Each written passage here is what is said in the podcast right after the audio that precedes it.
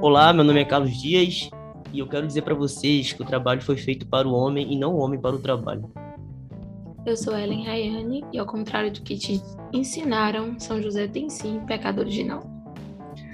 Meu nome é Gabriela Cunha e eu amo São José. Eu sou Matheus Fernandes e eu estou fazendo a trintena de São José para conseguir o emprego. Certo, a gente está aqui hoje depois de algum tempo. A gente já tinha falado, né, que a gente ia voltar no modelo é, nós quatro participando dos episódios e que a gente ia deixar como quinzenal. E a gente está de volta aqui. Estamos na primeira semana de maio e a igreja celebra no dia 1 de maio São José Operário. Um título muito importante de São José, e aí a gente pensou em falar sobre isso, falar sobre São José, sobre as devoções a ele e o que, que isso significa. É, e São José atualmente está é, passando por um desses períodos de, de crescimento, né, de devoção, isso é bom, e também tem seus lados ruins, né? A devoção de São José tem crescido muito, a gente tem observado, né? Tipo, o pessoal fazendo consagrações e desenvolvido é, os conceitos de josefologia, e o que, que, vocês acham disso? Vocês têm percebido o aumento da, dessa devoção a São José? Sim, é, eu acredito que aumentou bastante é, no caso, acho que ano passado, que foi o ano dedicado a São José, não foi em 2021, não foi em 2021, é, parece que foi tipo uma culminância e parece que desde então as pessoas começaram mais, né? Mas para ter sido dedicado é algo que vem de antes, né? Então, sim, eu percebo, percebo que é algo mais falado, né? Últimos tempos para cá. É, e um, uma coisa também que eu tenho percebido, claro que a gente tem que falar dos pontos positivos, mas os meninos já falaram aí, que é um exagero muito grande, como tudo que tem tocado, resvalado um pouquinho no catolicismo hoje tem ido para lados muito exagerados, que é até justificando a frase que eu trouxe aqui no início, o fato de que tem muita, mas muita gente dizendo que São José não tem pecado original.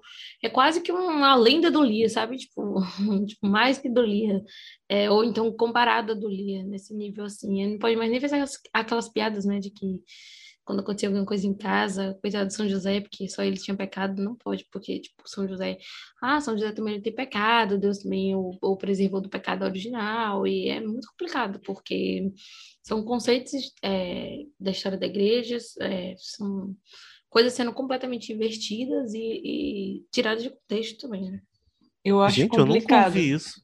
É, Nossa, eu, muito. a, a primeira vez que eu vi isso foi num livro é, dos Arautos. Eu, não ia, eu pensei em falar ou não falar não, mas a gente sempre fala, Fala, aqui não fala, tem fala, sentido. é. fala. É público, é. Você leu aonde? É.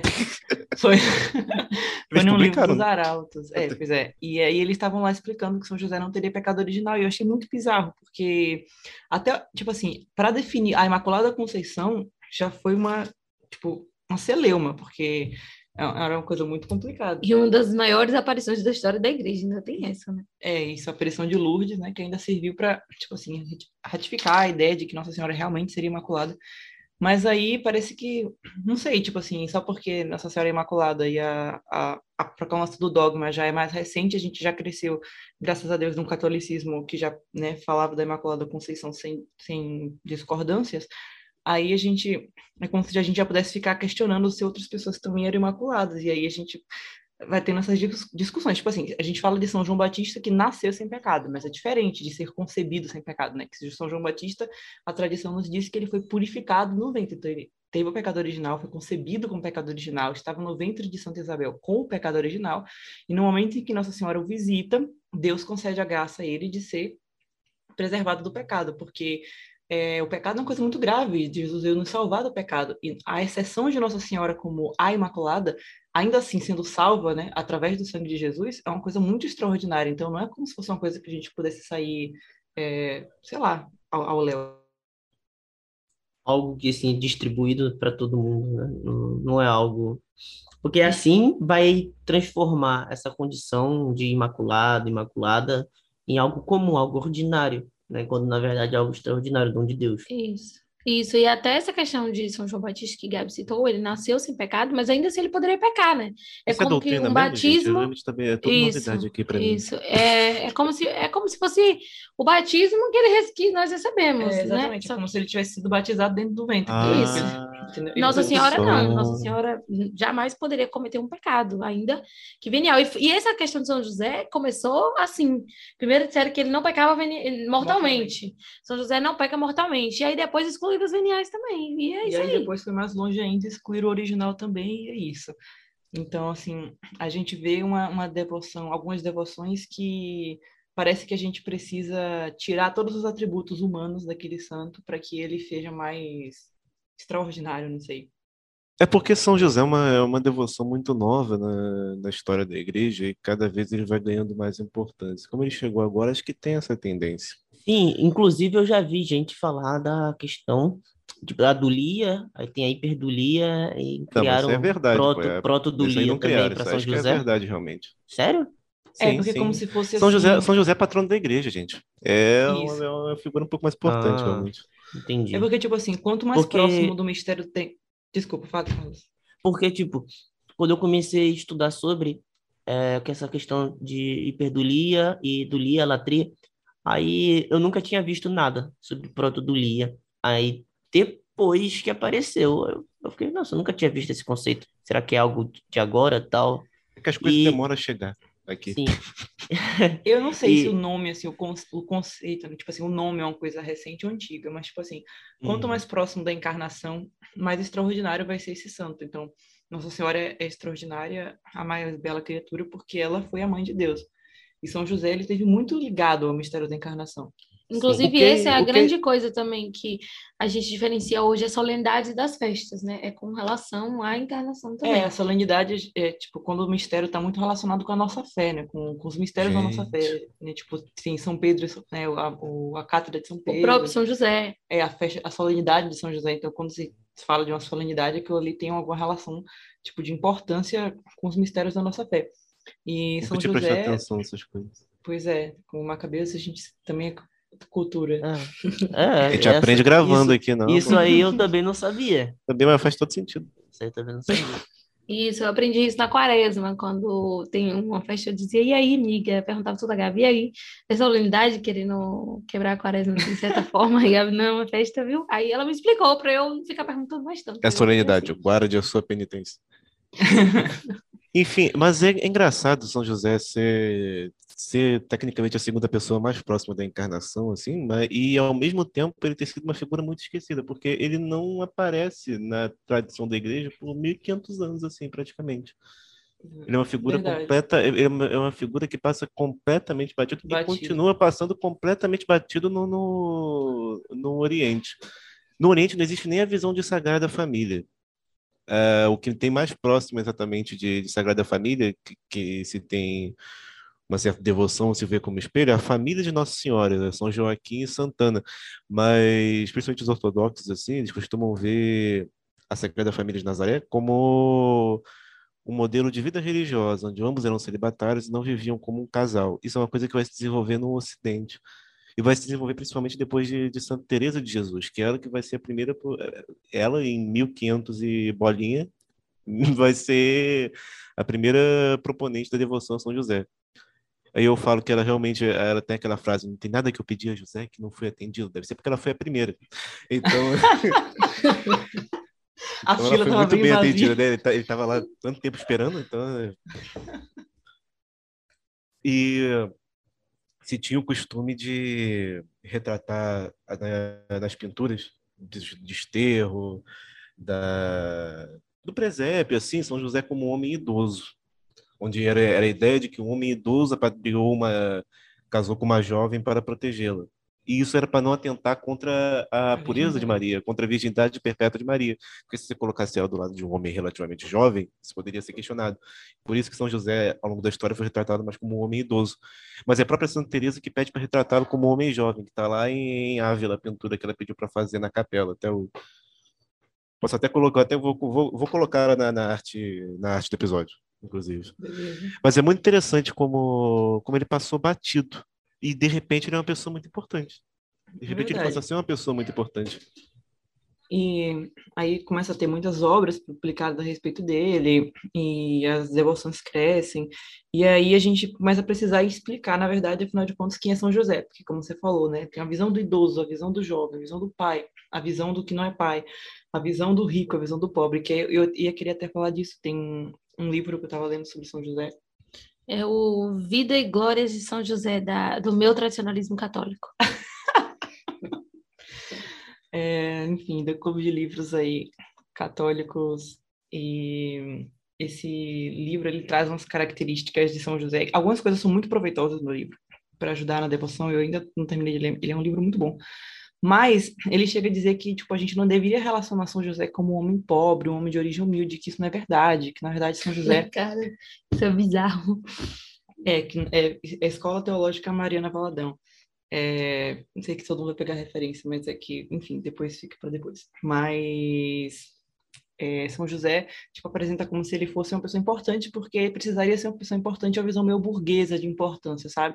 São José precisaria ser um homem de origem é, sagrada, e ele de fato era filho de Davi, mas o livro chega a dizer que ele meio que optou pela pobreza voluntária, porque na verdade ele não seria de uma família humilde, e aí é, ele teria condições tipo, de, de boas, de, de financeiras e tal. E aí eu fiz essa referência a Mariana Valadão, porque tem um vídeo muito famosinho dela com o marido dela. A Mariana Valadão é uma. Não sei se ela é pastora, acho que ela é cantora, mas deve ser pastora também. Todos os Valadões são pastores, cantores, é, enfim. E aí ela tá falando no vídeo com o marido dela que eles acham que nesse negócio de exaltação da pobreza é muito exagerado, que isso é errado, que ser cristão é importante sim ser rico, vem aquela coisa de teologia da prosperidade. E aí ela solta essa, que Jesus não era pobre, que Jesus era muito rico, porque São José era, era um carpinteiro, e carpinteiro naquela época era, era que nem os engenheiros de hoje em dia. E que aí, no caso, São José seria. É, é como se Jesus fosse nada tipo, de um engenheiro, que um carpinteiro é tipo um engenheiro, e que quando Jesus sobe num jumento, jumentos eram, eram animais muito caros e que era como se Jesus estivesse andando de Ferrari. E é um vídeo bem bizarro. Cara, eu e... nunca tinha visto isso. É, eu vou mandar, isso, Olha... vou mandar pra vocês, vocês não, não, não, é um não manda pra mim não, pô. Não, não manda não, por favor. E aí a gente tem essa ideia construída. Então, o pessoal retrata São José. Ah, esse livro dos Arautos mesmo, ele explica por que São José era loiro. Ele gasta um capítulo para explicar pausa. isso uma pausa para falar disso aqui, porque é eu é? nunca vi uma, eu nunca vi uma comunidade para exaltar tanto branco, sério, sem brincadeira. Nossa Senhora daqui uns dias está brilhando assim, que nem o Edward daquele filme Crepúsculo, porque é branca, branca, não tem mais azul para botar aqui naqueles, naqueles olhos, nem o Canva coloca mais azul naquele olho ali. tipo, é um negócio surreal assim, eu fico impressionada com essa capacidade. É verdade, é a sagrada família mais branca da história. E eles gastam mesmo um, um capítulo desse livro é, explicando que São José seria. E eu concordo na parte que eles falam que. Eles usam Deus o fato faria... de Davi ser ruivo? É, isso aí. Ah, meu Deus do céu. Isso mesmo. Eles, eles explicam bem, eu concordo que Jesus seria parecido mesmo com São José, porque Deus, tipo, sim, todo poder, quis fazer São José parecido com seu filho, justamente também para evitar boatos de que ele não seria filho dele. E, enfim, que também a aparência física da feição tem muita relação com como você é criado e tal. Então, eles fazem essa explicação e eu concordo. Mas aí disso eles partem para, já que Jesus era loiro, São José também era. E pronto, é isso. Durmam com essa, porque Davi era ruivo. E aí faz essa explicação aí, como se você tem um parente de, sei lá, quantas gerações atrás que possivelmente. Davi era ruivo. Como, logicamente, uma pessoa dez gerações depois dela vai ser também. É assim que as coisas funcionam.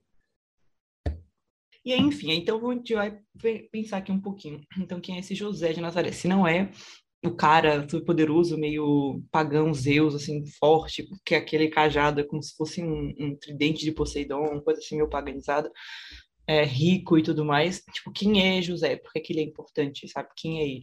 Enfim, José, ele vem da, ele vem da tribo de Davi. Ele era consciente que ele era da tribo de Davi. Era consciente da sua descendência eu li um livro da Quadrante chamado São José e seu mundo, que tenta construir uma história de São José por um método de de comparação, de falar ao redor, trabalhar com o que se passava ao redor dele para tentar estipular uma história de como teria sido a vida dele. A, a, os descendentes de Davi tinham consciência da sua própria, do, do seu sangue, da sua genealogia. Os judeus eram muito bons nisso. E eles também tinham consciência de que o Messias poderia vir da sua, do seu, da sua linha, do seu tronco. E provavelmente viria. Então todo varão da casa de Davi é, provavelmente era educado para ser o Messias. No mínimo recebia uma educação muito digna. Maria também era do tronco de Davi. Então as mulheres também recebiam. Era uma provavelmente era uma vila, era uma, uma família, num conceito mais amplo, muito religiosa. Então São José ele foi educado nobremente, foi educado na sinagoga, muito provavelmente. Mas esse livro ele chama muita atenção pelo fato de uma, ele chama muita atenção para um fato que muitas vezes passa batido. Na Bíblia, quando anjos aparecem ou quando o poder de Deus se manifesta visivelmente, as pessoas costumam ter temor, as pessoas costumam cair por terra. Até pra, até para Nossa Senhora, quando quando São Gabriel apareceu para ela, pediu para que não temesse. Mas São José, ele encontra com anjos quatro vezes na, no, no, durante o Evangelho. Em todas, ele parece agir com naturalidade. Não, tem, não, não, não há nada como não ter mais ou, ou alguma hesitação por parte dele. Um anjo aparece para ele e ele fica tranquilo. Pelo menos o texto não dá a entender nada. Ele simplesmente escuta o anjo e ele vai adiante. O que dá a entender que ele tinha um preparo espiritual muito grande. Ele não era qualquer, ele realmente não era, não, não é o oposto do que está falando. Ele não era qualquer um.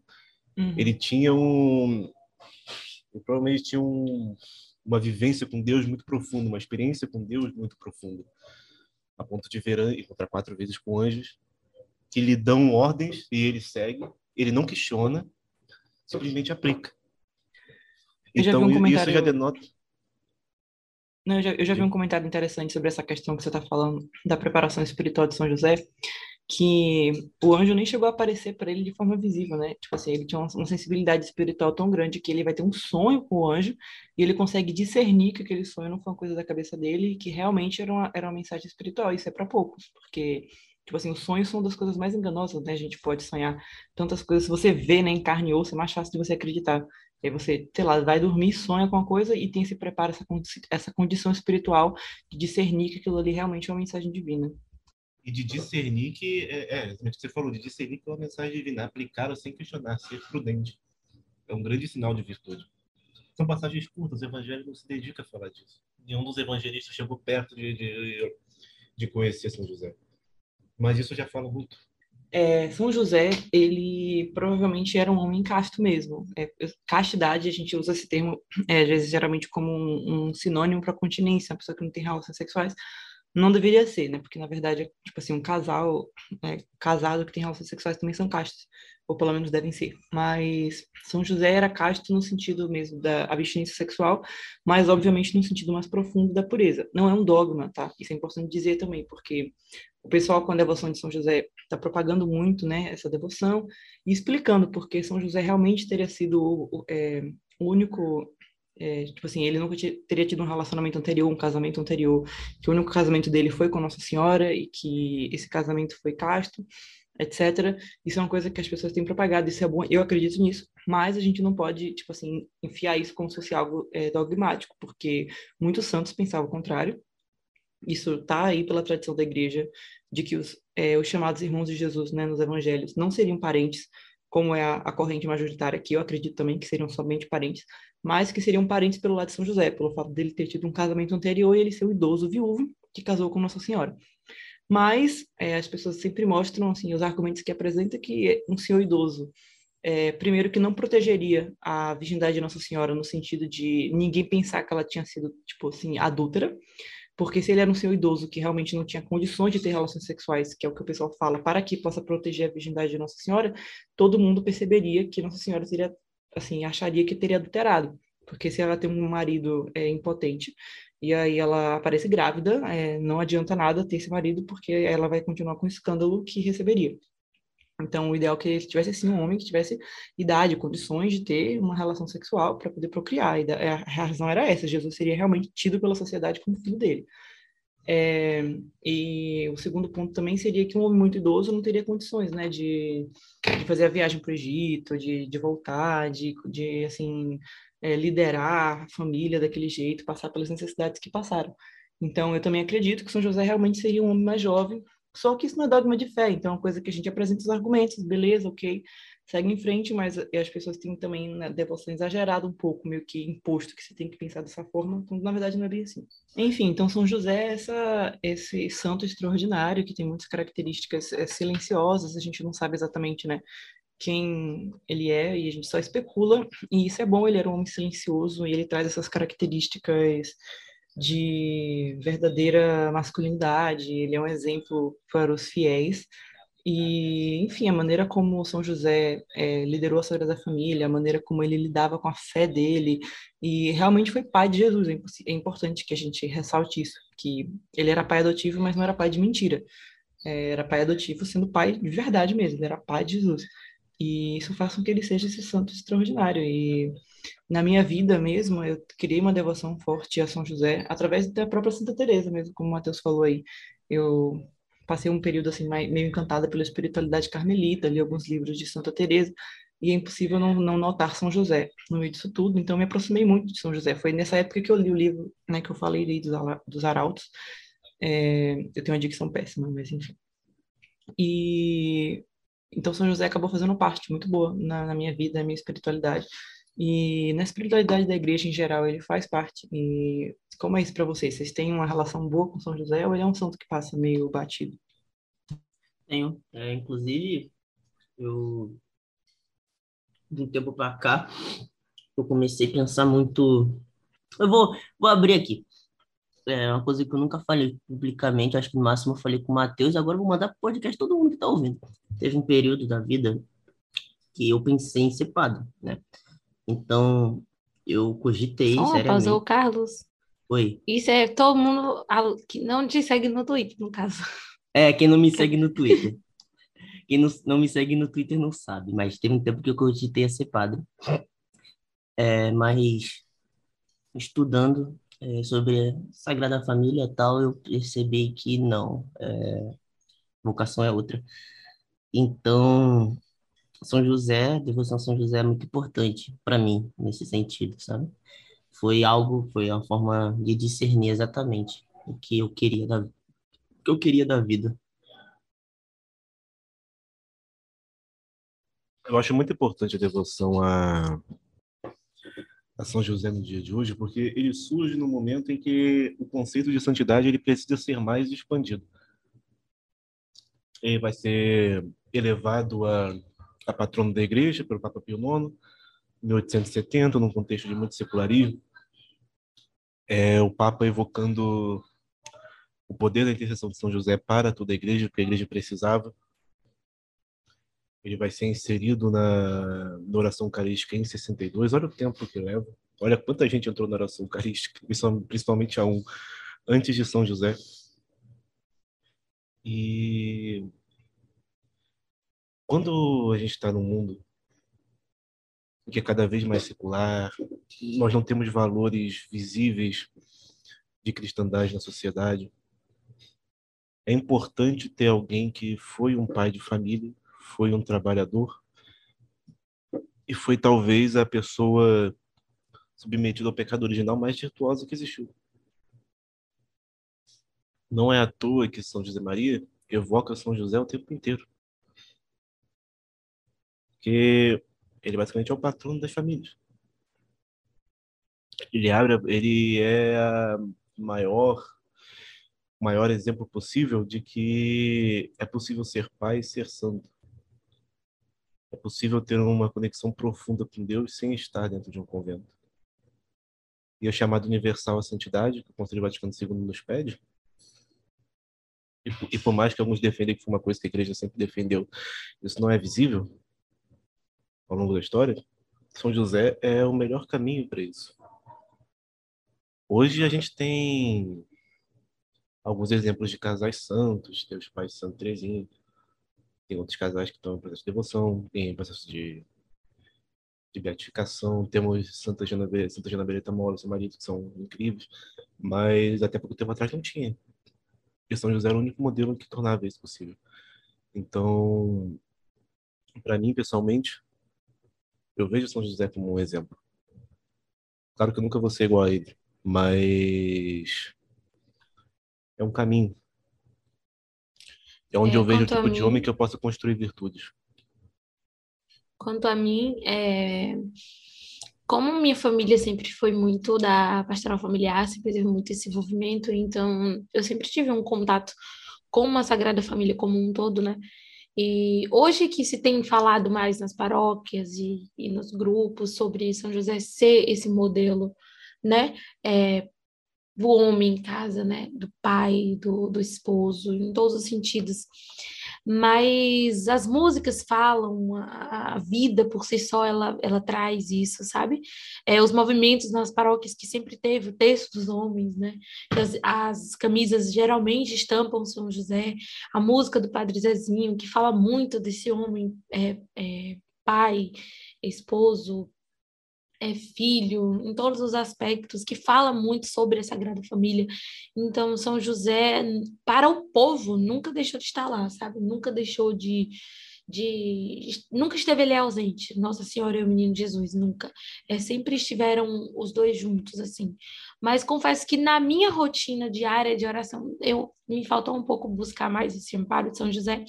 É uma festa que eu gosto muito, gosto muito da novena de, de São José também. Já rezei algumas vezes, não só na data, como também algumas outras coisas, porque também Gabi é muito devota a São José, mas eu costumo ter uma relação melhor com alguns outros santos, desde criança também, por vivência paroquial, eu tenho uma relação, é, assim, gigante, assim, poderia dizer, uma admiração surpreendente por Santa Terezinha, porque a minha paróquia em Juazeiro é paróquia de Santa Terezinha, e aí com o tempo a gente vai criando um afeto maior por, por outros santos, São João Bosco, e etc. E a gente acaba tendo contato com São José por isso, né? E até porque não tem como se falar na Sagrada Família sem a presença de São José. Até nas próprias meditações, Natal, a gente tem que pensar muito nisso. A liturgia é feita para que a gente volte os nossos olhares para a Sagrada Família, né? Então, é isso. Eu acho até interessante isso que você falou sobre São José ser essa figura que está sempre ali, mas, tipo, meio que, assim, sem a gente perceber porque isso é São José mesmo, tipo assim, é a grande característica dele. Ele não tem nenhuma palavra registrada dele nos evangelhos. E olha que eu acho que ele aparece mais do que Nossa Senhora, mas ela chega a ter falas, né, nos evangelhos e ele não. É, o evangelho de Mateus, por exemplo, um evangelho que é focado na perspectiva de São José, não fala da anunciação, não fala como é que Nossa Senhora soube que ficou grávida, só fala como é que isso foi para São José. E, a, enfim, a, a a vida dele foi assim, aquela presença ali, ele faz toda a diferença e às vezes a gente nem percebe. E hoje eu estava dando catequese é, e a criança, a gente fez a leitura do nascimento de Jesus, né, do recenseamento que São José foi, porque para Belém e tudo mais. Aí a menina falou assim: Ah, porque eu não entendo, porque a mãe me disse que Jesus tem dois pais. E aí, se você vê assim, o quanto a criança, sabe, já cheguei ali, tipo, sete anos, primeiro encontro que teve com a catequese, de estar ali sabendo, fala de São José como pai de Jesus. A gente, para além das, das brincadeiras que a gente costuma fazer, né, entre nós católicos, mas a gente tem que falar nisso mesmo, colocar ele no lugar dele.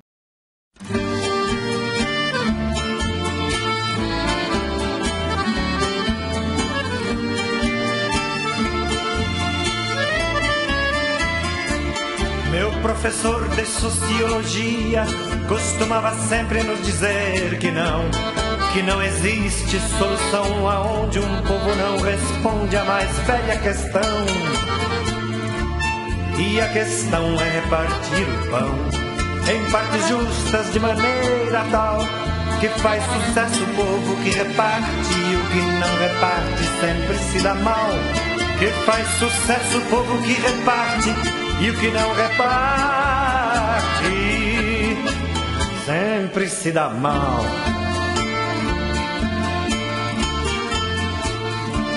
Pois eu vivi para ver esta verdade, fui viver lá fora e constatei que não, que não existe solução aonde um povo não responde a mais velha questão. E a questão é mais que social de tal maneira é uma questão maior que faz sucesso o povo que reparte e o que não reparte fica na pior. Que faz sucesso o povo que reparte e o que não reparte fica na pior. Já vi miséria em cima de miséria Mas a brasileira é muito mais boçal. Temos de tudo, mas nos falta tudo, porque nesta terra tudo é colossal. E é colossal também a ilusão de quem se esconde atrás do capital. Se em cada 170 não tem nada, os 30 que tem tudo não sossegarão. Se em cada 170 não tem nada, os 30 que tem tudo não terão sossego.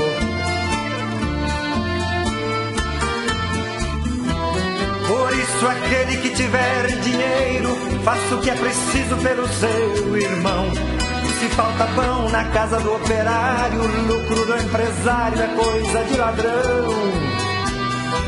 Pois a questão é repartir o pão em partes justas de maneira tal que o que se come em casa do empresário, na do operário, seja o mesmo pão. Que o que se come em casa do empresário, na do operário, seja tal e qual.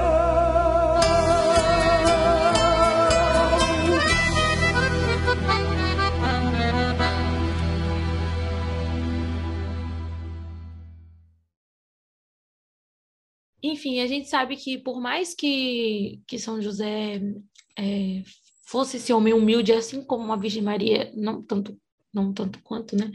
Mas como a Virgem Maria foi humilde e, e passou despercebida, passaram os despercebidos, né? Se é que é possível dizer isso. É, mesmo assim, ela, ele era o pai de Jesus, ele se colocava como o pai de Jesus e ela é, estava ali condicionada a isso também. É, por exemplo, que eu estava citando, o próprio Evangelho, né? No, do reencontro de Jesus no templo, a senhora diz: Não sabes que teu pai e eu estávamos te procurando? A tradição também usa muito desse texto para explicar a paternidade de São José, como Jesus Cristo, e toda essa, essa humildade em que Nossa Senhora tem de dizer: Teu pai e eu estávamos à tua procura. Sim, e aí, como o Matheus falou, a devoção a São José era essa coisa meio espaçada, ninguém sabia muito quem ele era, apresentava essa ideia. É, parecia que quanto mais a gente anulasse São José era melhor, porque a gente poderia exaltar Nossa Senhora. Se a gente fala dele como um homem presente, forte, aí vai dar essa. Eu acho também, e talvez os meninos possam falar disso, talvez não, com certeza os meninos vão saber falar disso melhor do que eu, por essa questão de masculinidade mesmo, que. É, especialmente no, na visão mundana, é o que legitima um homem é a relação sexual. As pessoas até dizem que ele se torna homem quando ele tem a primeira relação sexual. Então, quando a gente tem ou a gente anula São José, meio que deixando ele velho, cansado, efeminado, para que ele não possa ter nenhuma possibilidade de ter tido relações com Nossa Senhora, justamente por não poder.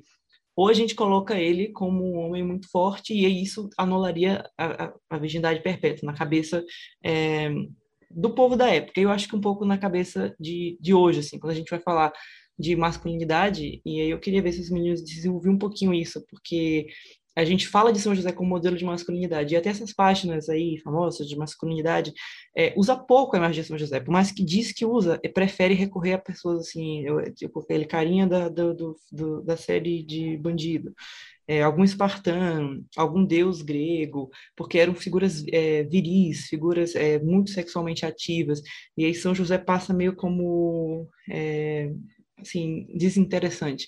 E aí, ou a gente, quando a gente exalta muito ele, é, pode, pode diminuir a, a, visão de Nossa Senhora. Então, o pessoal realmente desenhava ele como um idoso e tal. O que, que, vocês acham disso? Vocês acham que é, a questão de São José como um virgem, é, na cabeça de muita gente, tipo, meio que desmerece ele?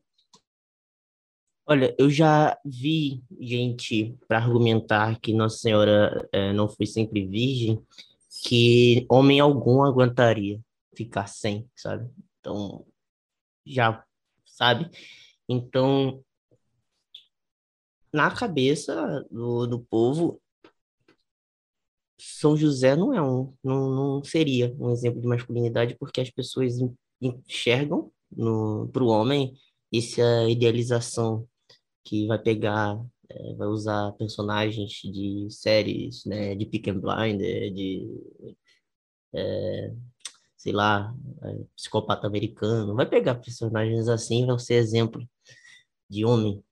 Mas isso nessas páginas de masculinidade que de vez em quando coloca um versículo bíblico, mas São José ele é deixado é, de lado é, nesse assunto. E isso é, é preocupante. Eu não vou fazer aquele aquele discurso saudosista tradicional e dizer que o mundo moderno está perdido, tal, porque eu sei que o mundo e a própria condição humana pós-queda traz isso, né? Desde que o homem caiu, ele é meio é, assim, das ideias. Então, São José, hum, mesmo entre cristãos, hum, às vezes até católicos, ele não, não vê como um exemplo, porque né, fazendo aquele discurso que pode até soar bem é, thread, né, mas é uma verdade. É que o mundo hoje ele está meio que inverso, né? Então, alguns valores, alguns valores são perdidos e São José ele meio que representa os valores que o mundo moderno rejeita, podemos dizer assim. Eu acho que eu acho que São José acaba ficando como uma figura esquecida dentro da história, porque eu acho que o celibato é uma. A, a, o, o privar-se de relações sexuais é algo que o cristianismo traz como novidade, pelo menos para aquele mundo greco-romano ali, e para o mundo dos bárbaros, evidentemente. Então, ele, acho que ele, historicamente ele não vai ser visto como exemplo de masculinidade, porque, como, como, como Gabriela disse, não está ligado a isso. É, é um pouco incompatível. Era difícil pensar numa vida matrimonial da Sagrada Família esse próprio conceito de Sagrada Família meio que não existia. Então, ele acaba ficando esquecido e não é visto como modelo de, de masculinidade. Mas é, hoje você vai acabar, vai se acabar evocando ele porque São José é um exemplo de virtude. Ele é um exemplo de prudência e de saber o momento e de cumprir o que Deus pede no momento que deve ser cumprido. O que basicamente é a virtude da prudência. Às vezes a virtude da prudência é confundida com, com esperar muito, com pensar 30 vezes antes de agir, mas o homem prudente é o que age na hora que deve agir. É o que sabe o que tem que fazer naquele momento. Isso é uma virtude que vem do Espírito Santo. Além do fato de São José ter trabalhado ter, ter sustentado a família, a sua família, ter protegido a sua família, ter levado ela para longe quando precisou, ter retornado no momento que foi que foi necessário, ter educado seu filho na fé, porque a gente, a gente pensa só como como Nossa Senhora ensinou Jesus a orar, tem umas músicas assim, né? Mas é, é o papel de, de educar o, o filho varão na fé, era do pai. Ainda mais na casa de Davi, onde você tinha, onde já, já se tinha o juízo que o, que o Messias poderia sair dali, e São José sabia que o filho dele era o Messias. Então, ele educou Jesus muito bem. Ele levou Jesus com 12 anos a, ao santuário, levou, levou ele a Jerusalém, contou para ele porque aquela noite era diferente de todas as outras, ensinou ele como celebrar a Páscoa, cumpriu todo o seu dever como homem. E no momento que a gente está esquecendo cada vez mais disso, que está sendo mais necessário lembrar, a sua figura aparece mais.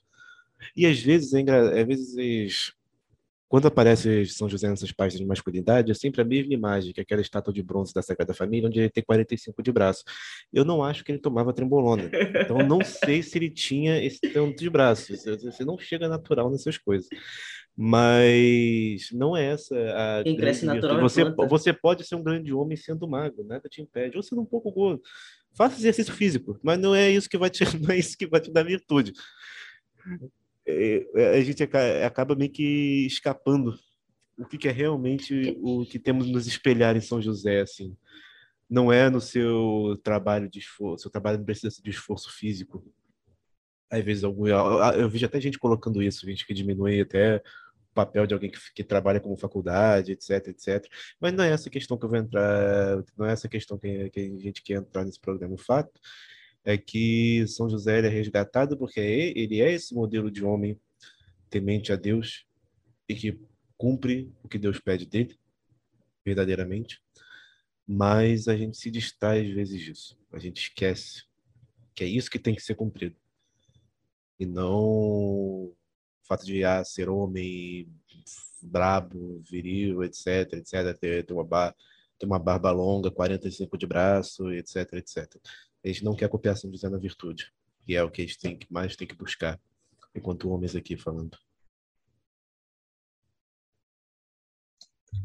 É verdade. E além disso, tem a questão toda de São José como operário, né? Que é o título que a gente está trazendo pela data mesmo que está trazendo.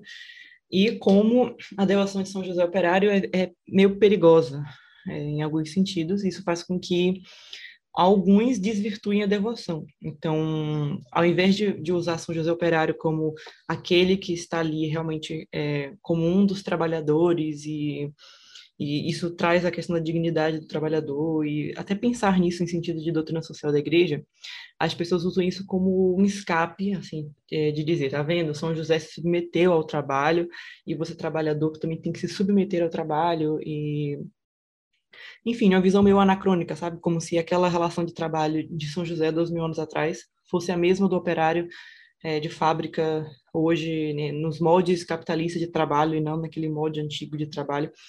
E aí eu já vi muito, mas muito mesmo, na data de São José Operário, certos padres, certas, certas linhas é, católicas, usando São José Operário como dizendo, tipo assim, pô, todo mundo tem que mesmo trabalhar e ninguém tem que, sei lá, negócio de direito trabalhista, negócio de trabalho, isso aí não tem nada a ver. E aí a gente podia pensar um pouquinho, né, sobre como, como essa relação de trabalho e São José e a visão católica.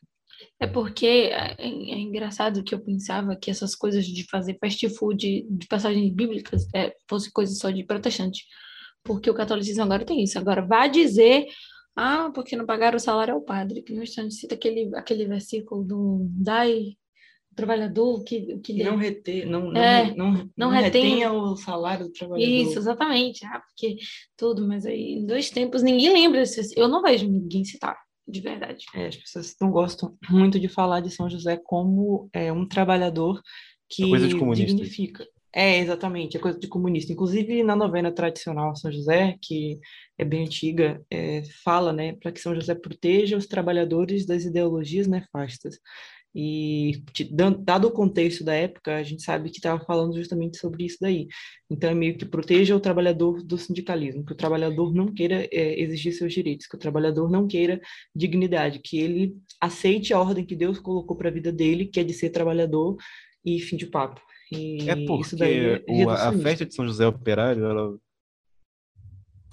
é que a festa de São José Operário ela surge com meio que com esse propósito de afastar o, o trabalhador das ideologias. Quando o Papio XII ele, ele, é, ele erege essa festa em, em 1955, ele, além de levantar a imagem de, de, São, de São José Operário, criar essa festa, era solenidade e era preceito para que o trabalhador, principalmente o italiano, na década de 50, ali na, na Itália, você tinha uma, um partido comunista, uma militância comunista muito, muito, muito forte.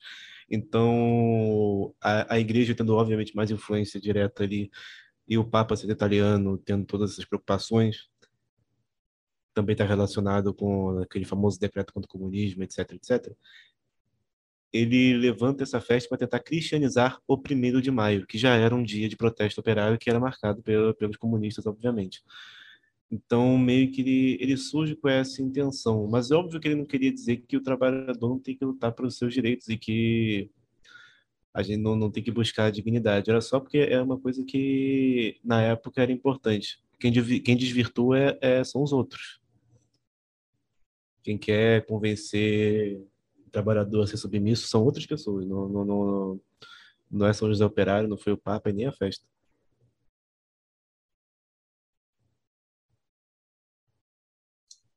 Mas aí a gente pode pensar que essa visão de defesa do trabalho, de trabalhismo e tudo mais, não é uma coisa uh, anticatólica, como querem nos vender. Porque, na verdade, é, a gente aceitou o, o, discurso reducionista de que você é capitalista ou comunista. E aí, quando você fala que tipo, isso não precisa ser necessariamente assim, as pessoas te chamam de isento e de que você está passando pano para um lado, que está ignorando, mas nem, nem sempre capitalismo e comunismo existiram, são conceitos novos. A gente falou bastante disso no episódio sobre o cristão na política, o católico na política, eu acho que esse nome volte aí alguns episódios, e que o Pedro Ribeiro deu uma aula sobre, enfim, sobre política, sobre conceitos, esses, todos esses conceitos.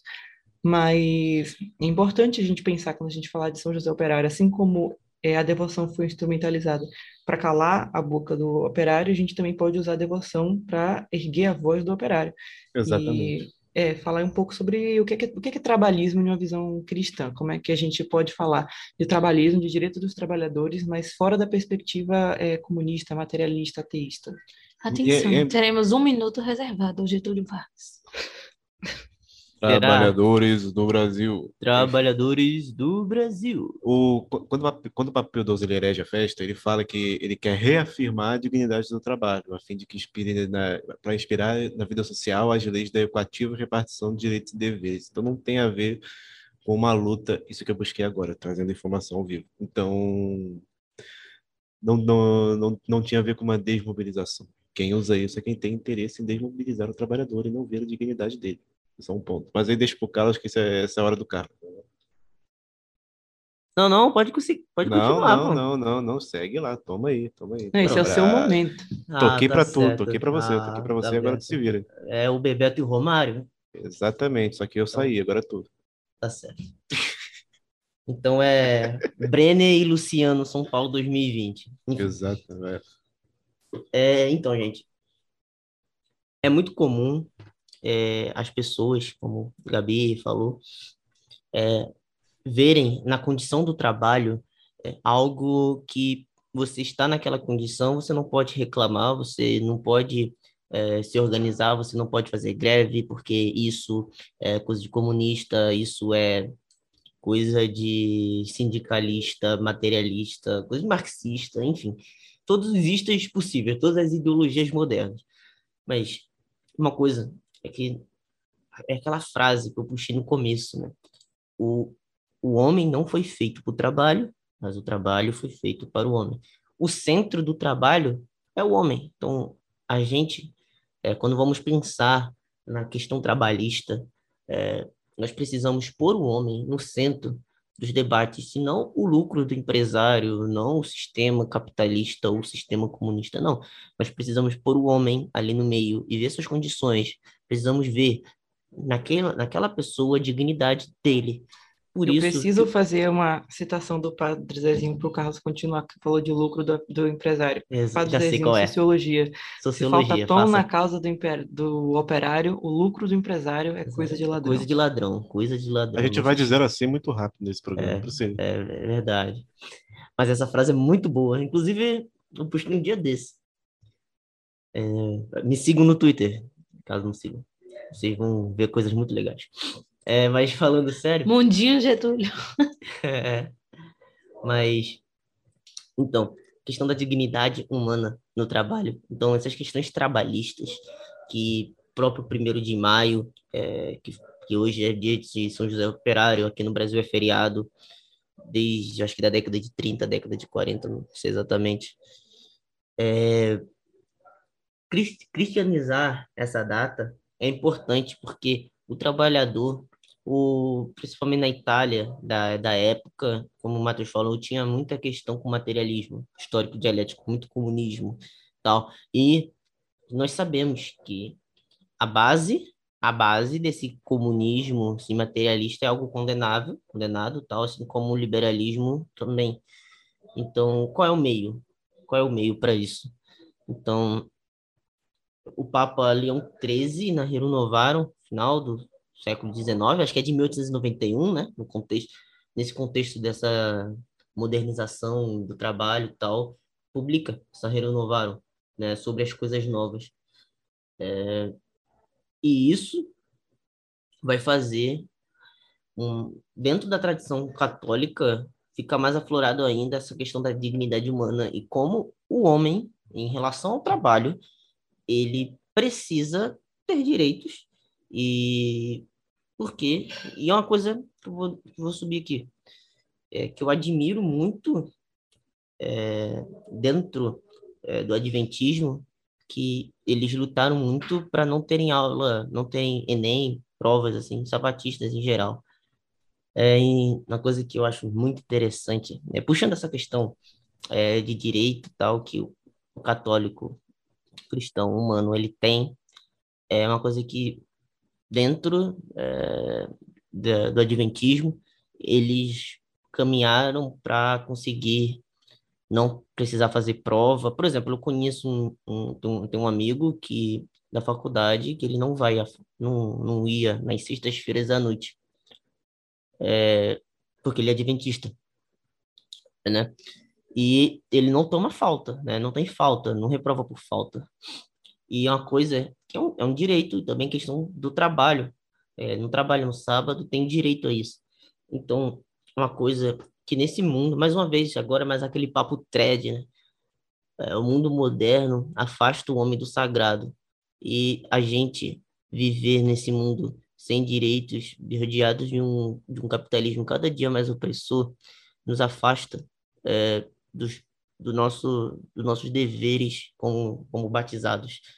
Então, o trabalho no domingo e nos dias de guarda, e nas solenidades, é, deveria ser uma pauta comum é, entre os católicos, para ser contrário, ao contrário a isso.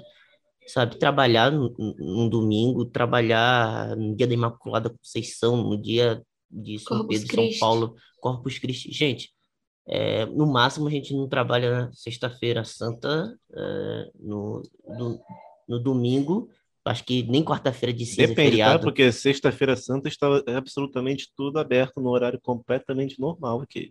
Não, e, e, nem só isso, é, tipo, o Carlos está falando sobre a questão, né, de, do descanso mesmo dos dias santos, e aí também tem a hipocrisia da pessoa que é católica, que tem um comércio ou alguma coisa do tipo, que é patrão, e aí ela mesma não trabalha no dia santo, ela vai a missa dela bonitinha, é, e os trabalhadores dela estão lá trabalhando e porque não, não é capaz de, de abrir mão de um dia de lucro. E a gente fala muito, Carlos está falando aí, porque está fazendo um Power Mil Thread e tal, e a gente fala de. É, o pessoal fala muito de que o mundo moderno está caindo e tal, e o mundo moderno é meio estranho mesmo, mas a gente esquece que isso é muito mais culpa do liberalismo, eu diria somente do liberalismo, do que de outros, de outros aspectos sim, né, econômicos. Sim, a gente vive num sistema capitalista, marxismo cultural, na verdade, é liberalismo cultural. Sim, a, e a, a gente vê, eu acho muito é, é interessante. Liberal, é isso. Eu acho muito interessante no Oriente que é, no Oriente Islâmico que eles têm uma, um respeito extremo pelo que é sagrado para eles, mesmo eles vivendo. Eles não são comunistas, não vivem sistemas comunistas, é, mas chega lá na sexta-feira, nos horários de oração, o, o, país inteiro parou, acabou, parou, é horário de oração e toca o, o som lá do chamado oração e todo mundo para para fazer a oração nos dias que são santos no Ramadã. Eu acho extraordinário a, a, força de vontade de dizer que tipo aquilo ali é que Deus é mais importante do que as coisas que, que estão ao redor. Mas a gente não sabe mais fazer isso. A gente não. E nem precisa e... ser muito religioso lá, sabe? É, simplesmente as pessoas cumprem. É, é, é, muito é muito fácil ver no, no, nos jogos de futebol durante o Ramadã da Europa mesmo os jogadores, né, no, se o jogo é final de tarde, tem uma quebra na hora que eles vão para tomar, que eles param para tomar água, porque eles estão o dia inteiro sem beber nada, estão jogando. Antes também, eu queria falar isso, né? No interior ainda é um pouco, acontece um pouco, né? Na Sexta-feira Santa você acha pouquíssimas coisas abertas. A gente estava em Juazeiro, na casa dos meus pais, né? E a gente acha poucas coisas abertas na Sexta-feira Santa, assim. E, mas no sábado já tá tudo normal de novo, né? E que para a gente ainda o sábado ainda é um dia de, de mais reclusão. E trazendo mais um pouco de cultura no Macabeus, é, antigamente existia uma multa muito grande, né? Para quando se abrisse o comércio em feriados, e eu até achei que o número da lei era 11.603 de 2007, que proíbe. Aí veio essa lei. É isso. Essa lei autorizou que pode, o comércio voltasse a abrir em todos os feriados, exceto a Sexta-feira Santa, 1 de maio, 2 de novembro e 25 de dezembro. Com essas exceções, mas, tipo, antes era uma coisa assim, era nível eleição, sabe? Que não pode be vender bebida no dia eleitoral, porque paga aquela multa. O pessoal, a gente sabe o que acontece ainda, né? É... Mas existia pegando qualquer história de, de pai aí falando que na sexta-feira santa não podia fazer nada, não tinha não acontecia nada na rua, não tinha se respeitava os dias santos. Isso não, nem, nem precisava muito de lei, era um consenso, e foi se quebrando, porque a gente fica cada vez mais secular, cada vez mais, mais liberal, as coisas vão ficando menos importantes. Sim, sim. É, o liberalismo é, é, o, é o grande inimigo, a gente, a gente sabe. É, em, dando prosseguimento, Mateus chegou a comentar, né, é, do, da criação da festa São José Operário, 1 de maio. 1 de maio, é, essa festa foi em, na década de 50, né? 1955. Pronto, em 55. E era dia de preceito, deixou de ser. Certo, certo. Foi muito breve. É, aqui no Brasil, nessa época, o 1 de maio já era feriado, já tinha questão trabalhista em cima. Então, a gente vê que, pelo menos aqui no Brasil, com certeza do outros, nos outros lugares, próprio na Itália, já tinha questão do trabalho. E por que, que, foi, por que, que é necessário essa devoção é, nesse contexto? É porque a oposição ao sistema capitalista ele vinha somente por uma via, que era a via do comunismo materialista, sabe? Mas a igreja, ela, da mesma forma que ela vai recusar esse liberalismo que desacraliza as coisas, é, a igreja vai ver que o comunismo é consequência do liberalismo também. Então, não tem como a gente combater o liberalismo com o comunismo. Então, ela vai criar métodos, né? Vai criar um sistema que aí o cristão, o católico, ele vai criar seus métodos, né? Que é a doutrina social da igreja, que é a forma de guiar. E a devoção a São José, ela é, ela é importante nessa questão do trabalho, porque vai, vai cristianizar a, a festa dos trabalhadores, mas e isso, né, mas não. E por conta disso vai criar uma oposição tanto, vai mostrar a oposição clara da igreja à, à opressão do sistema, mas também vai dizer que o caminho não é o comunismo. Ah, e qual caminho é esse? Ah, o caminho aí você pode Estamos descobrindo. É, você pode pensar você pode eu pensar no seu, vendo doutrina é social da igreja. Dizer, acho que a igreja, a igreja diz que, tipo assim, ela levanta a bandeira que Deus é Deus. Porque enquanto o liberalismo levanta a bandeira de que o mercado é Deus, aí chega o comunismo dizendo que não, que o homem é Deus, que o Estado é Deus, né? Que é, é o material que é Deus, e a igreja levanta a bandeira de que Deus é Deus. Então, a gente não vai abrir mão desse dia que é de Deus, nem por causa do mercado, nem por causa do Estado, porque no, no momento em que o liberalismo é, idolatra a si mesmo, idolatra o Estado, idolatra o dinheiro, é, o comunismo idolatra o próprio Estado e idolatra seus líderes. Você faz estátuas de seus líderes, comemora os dias santos dos seus líderes, e a igreja vem dizendo que Deus é Deus. Isso não há Deus além de Deus. Eu me islamizei um pouco aqui, né, depois do comentário dos islâmicos, e não há Deus não, além de tá Deus. Correto, faltou completar, tá e Maomé é o seu profeta, mas enfim. Exatamente. Mas, mas é isso mesmo. Olha... Esse podcast subscreve a profissão, não.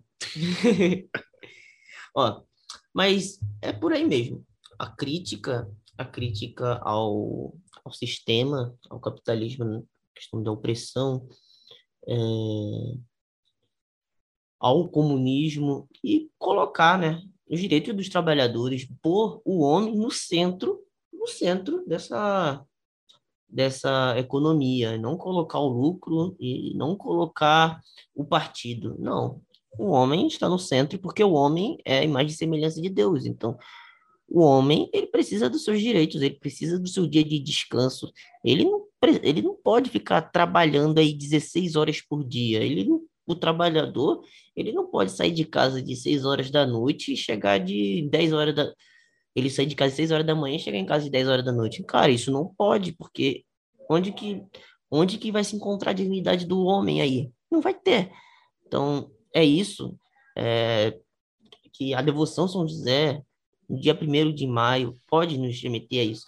Dia do trabalhador é um dia de festa, de luta também, mas colocar a devoção de São José nessa nesse dia, nessa festa dos, dos trabalhadores, é, é deixar claro para o trabalhador que, cristão ou não, ele também é amado por Deus, ele tem seus direitos e que o caminho dele é, pode ser outro, é, que não seja essa, essa opressão capitalista e não seja a, o caminho da revolução, da ditadura do proletariado, por exemplo. É isso. Essa questão da, da gente ter. A gente, ah, se não é o capitalismo, não é. Se não é o liberalismo e não é o comunismo, qual é a via? Isso é uma discussão aqui porque na Europa os cristãos já criaram sua via há muito tempo. Ah, essa perspectiva de uma luta social aliada com a igreja criou a maioria dos partidos que hoje acabam sendo a, de, a direita na Europa. E você teve esses direitos muito bem guardados lá e foram guiados por esses partidos, não foram guiados pelos comunistas. Apesar que você vai, se você perguntar a qualquer um, ele vai dizer, ah, foram os comunistas que alcançaram o seu direito. Não, não foi. Nem aqui, nem em lugar, provavelmente em lugar nenhum, talvez só das repúblicas soviéticas. Mas essa ambiguidade é uma coisa que a gente fala aqui no Brasil, porque a gente realmente nunca teve uma alguém que se posicionasse a favor dos trabalhadores, ao mesmo tempo evocasse a igreja para isso, tal qual um partido. Você teve, claro, o trabalhismo, mas o trabalhismo acabou falindo enquanto pro, acabou falindo enquanto projeto, por, por N circunstâncias. Então, o que as pessoas que vão evocar valores são os políticos de sempre, que... E o próprio trabalhismo no Brasil, ele teve muita influência da doutrina social da igreja. Exatamente. exatamente. Leonel como Brizola... Qualquer luta, qualquer, como qualquer outra sim. luta social que não fosse comunista. Tem como que Leonel Brizola... e do evangelho. Sim, sim. Como o Leonel Brizola, que eu falei do último episódio, e o Alberto Pasqualini, que foi um grande ideólogo do Partido Trabalhista Brasileiro, partido o PTB, antes do golpe, ele foi senador tal.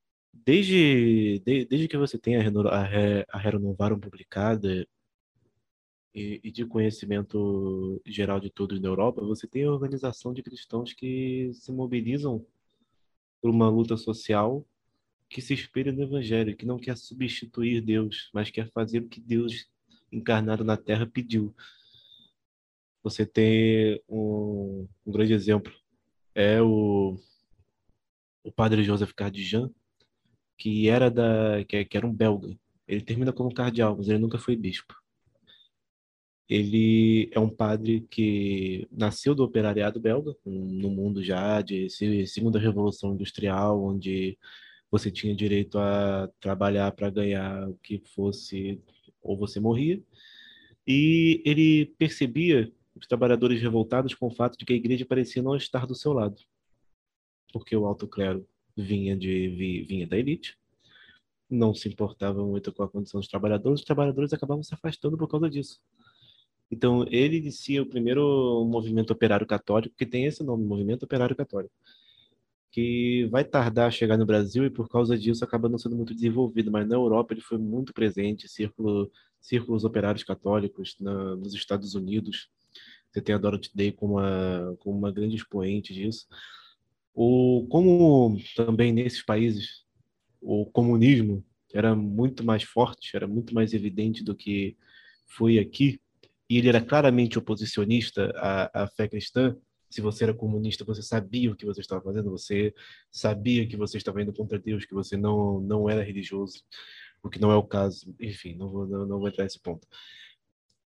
A, uma luta social cristã se tornou muito mais necessária e foi muito mais presente.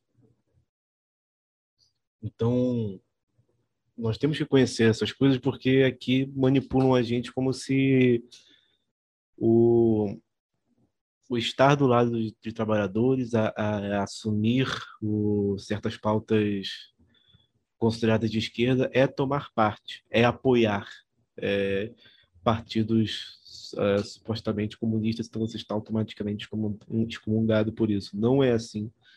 Quem faz isso tem um interesse muito claro.